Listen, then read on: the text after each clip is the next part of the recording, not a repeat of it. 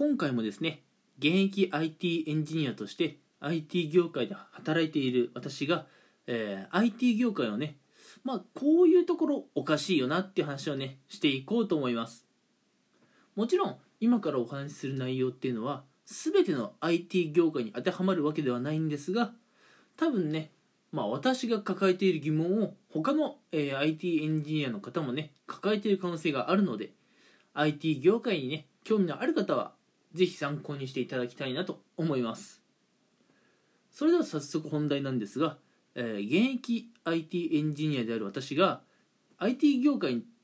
に関してね、えーまあ、抱いている疑問点として、うん、なんで会社に出社してわざわざオンライン会議をやるんだろうっていうことをね今回お話ししていこうと思います。うん、まあ今ね、えーお話しした通りなんですが今 IT 業界にはちょっとしたね謎行動があります。うん、まあ新型コロナウイルスがね、えーまあここまで流行する前は、うん。まあ、大きな会議室にね何十人もが集まって密集、うん、した空間の中でね会議をやるなんてことはざらにありました、うん、ただまあ新型コロナウイルスが、えー感染拡大してからはまあさすがの、うん、私のところでもね大きな会議室なんかに数十人が集まって会議をするということはなくなりました、うん、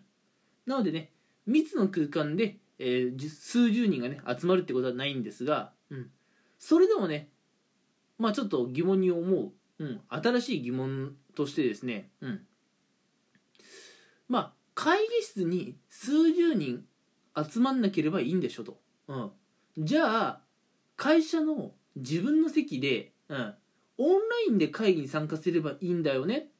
ていう、まあ、そういう考える、まあ、上司の方っていうのは結構増えてきたと思うんですが、まあ、ないこれのね何が謎かっていうといやオンライン会議するんやったらさわざわざ会社行かんでもよくないかと。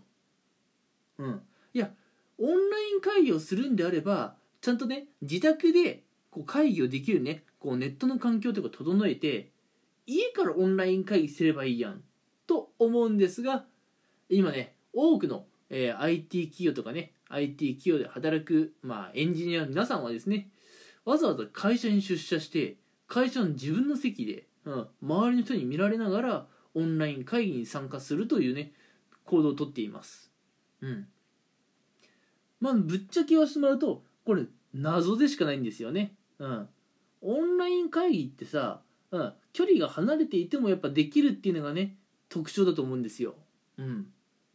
であればですよわざわざ会社に来る必要あるかなとは思うんですね。うん、まあ家でもいいんじゃないかなとぶっちゃけ思うわけですよ。まああの別にねあのずっとね家にいると、まあ、あの逆に疲れるとか、うんまあ、集中力が切れるっていうのもね確かにあると思いますたまにはね、えー会社に来てね、えー作業したいなと思う方もいらっしゃると思いますし私もねえーその考えとか一切否定しないんですが、うん、週5でね当たり前のように会社に出社して当たり前のようにね自分の席でオンライン会議をするということにねまあ私もちょっと疑問をね抱かずにはいられないんですね。うん。どうせ会社に出社して会議をするんであればさ、まあ、まあ短時間でね、うんあまり密じゃない環境で対面で会議すればいいと思うし、どうしてもオンラインで会議やりたいんであれば、家でやればよくないか。通勤時間も通勤費も削減されるし、なんでわざわざ会社に出社してやっているんだろうなと、うんこう思わないわけにはね、いかないわけですよ。うん。で多分私と同じような考えも他のね IT エンジニアさん多分ね持ってるんじゃないかなと思うんですよ。うん、なんでわざわざ会社に出社してオンライン会議しなきゃいけないんだろうと。うん、やっぱぶっちゃけ謎ですよね。うん、これってオンライン会議の意味あるのかな？いやまああるとは思いますよ。会議室にねわざわざ集まんなくて済むという、まあ、メリットがありますからまあオンライン会議をするってこと自体はメリットあるんですがなんで会社に出社してやるのかっていうのはね謎ですよね。うん。でぶっちゃけあのーわざわざ会社に社員を出社させてそれでえオンライン会議をさせる会社っていうのはちょっとね時代の波に乗り切れてない感じはありますかねうんまあもう少しね新しい、え働き方としてえー、まあ、家でね社員に仕事をさせるということをね、え、社員に覚えさせた方が、えー、まあ、いい気はします。うん、やっぱ通勤費、えそれから通勤時間の削減にもなりますしね。うん、まああの先ほども言いましたがずっと家だとね逆に疲れるとか仕事がしにくいっていうのも確かにあると思います。うん。たまにね会社来てたまの出社した時にオンライン会議をするのは別にいいとは思うんですけれどもね。うん。これが週5で当たり前のようにやってるっていうのはちょっと謎だと思います。はい。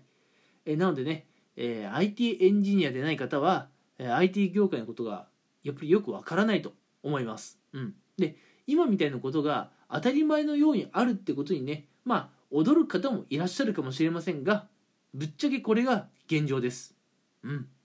なのでね、えー、IT 業界に興味がある方は、IT 業界がね、実際どれだけ、うん、働き方が変わっているのかというのはね、しっかり、えー、リサーチされた方がいいかなと思います。うん。